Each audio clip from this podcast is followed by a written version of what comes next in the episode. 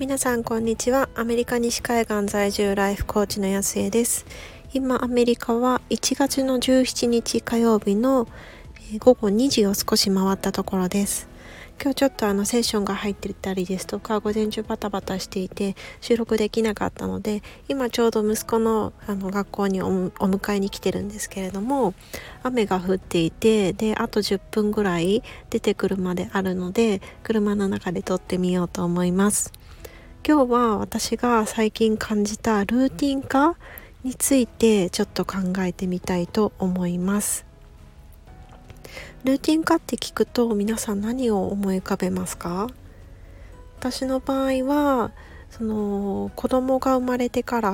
やっぱりかなりそのいろいろ毎日やることがあって、でも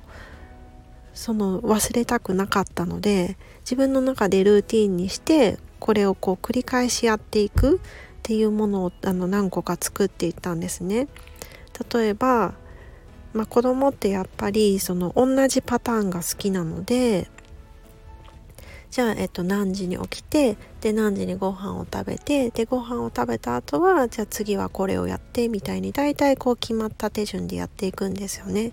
そうすると子ども自身も安心するし、まあ、私も親としてもやっぱり抜け漏れがないし、まあ、いつも子どもがご機嫌でいてくれるので、親としてもやりやすいっていうことで、かなりこの子育てを始めてからルーティン化を自分の生活の中に取り入れてきました。で、まあ当然なんですけれども、ルーティン化していくとどんどんこう日常生活が型にはまったように同じようになってくる。で、まあ、まあ人によっては毎日同じようなことの繰り返しでうーんっていう風になる方もいるとは思うんですけれども、まあ、私としてはそれはやるべきことはルーティンにしてやって、で残ったところで自分のやりたいことをやるみたいに、うまくバランスが取れている気がしてきたんですよね。でもちょっとコーチングを学んでから、あ、ルーティン化ってもしかしてちょっと危ないかもなっていうふうに思い出したんです。というのは、そのルーティンにしてるとついつい毎日同じようなことをしてしまって、で新しいことを取り入れなくなっていくと思うんですね。でそうすると日常生活のほぼ全てが自分のこう当たり前、自分にとってまあこれがいいよねっていう、その心地よいものばっかりになってきてしまうんですよね。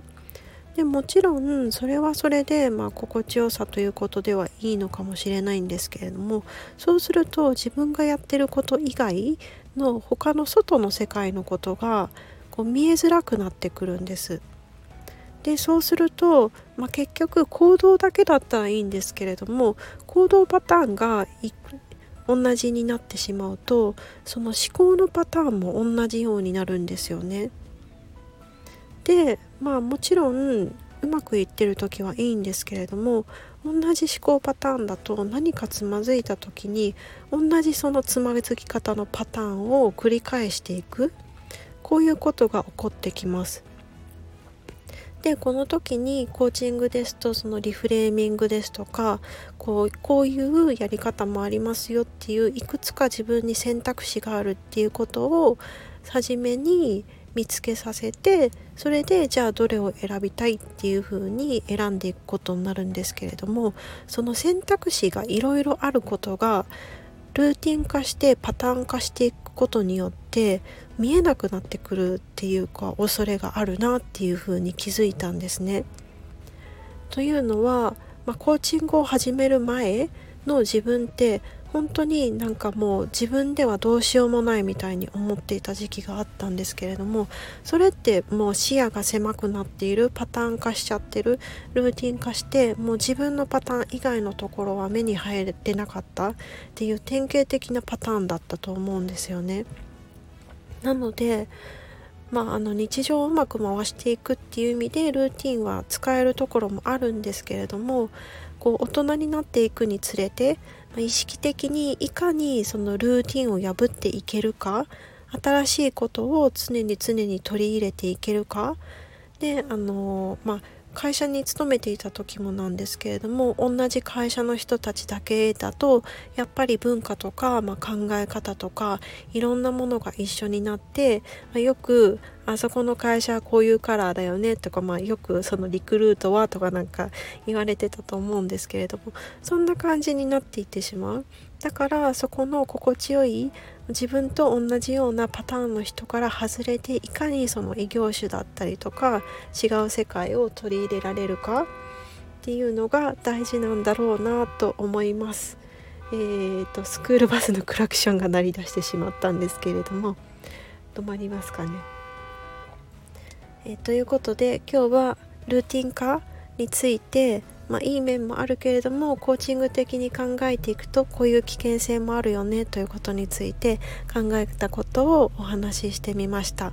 まあ、そもそも何て言うんでしょう、こう危険性とか、まあ、そういう危うさもあるよねということなんですけれども、新しいものに日々触れていくってなんか純粋に楽しいですよね。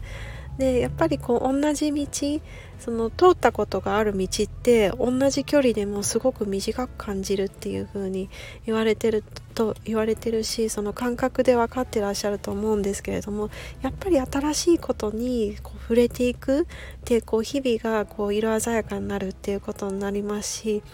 まあ、なんか純粋にこう楽しいから、やっぱりそのルーティン化するだけじゃなくって、もっともっとその日々新しいものに触れていく、自分とは異質なもの